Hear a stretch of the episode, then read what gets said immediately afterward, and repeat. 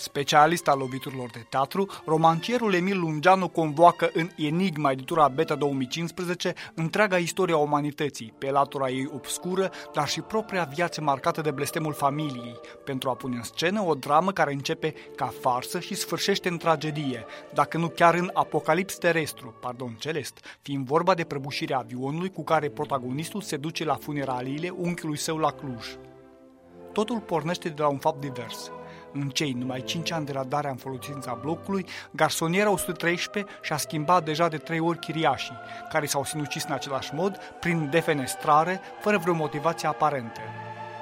Punând cap la cap biografiile celor trei locuitori fără legătură unul cu altul, ce s-au aruncat în gol, anchetatorul alț Struba se întreabă dacă nu cumva garsoniera i-a îmbolnăvit de nervi, de unde și așa căpătase renumele de blestemată.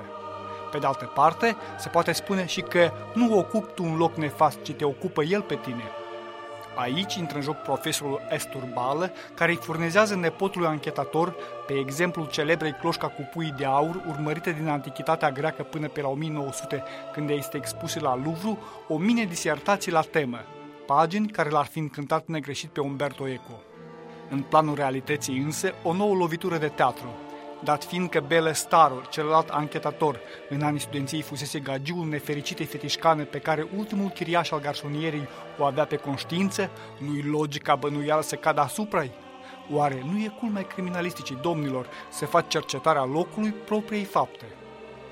Urmează însă un alt șir de deducții, pornind chiar de la numele protagoniștilor pe care le zorne ieromonahul Bartolomeu, în căutarea căruia pleacă alt struba.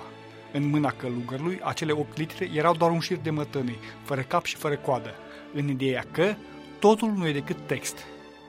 Un text magistral, pe câteva nivele, comunicând, ca și cuvintele încrucișate, pe verticală și pe orizontală, dar mai cu seamă în profunzime și sublim. Pentru Radio Europa Liberă, Emilian Galaicu.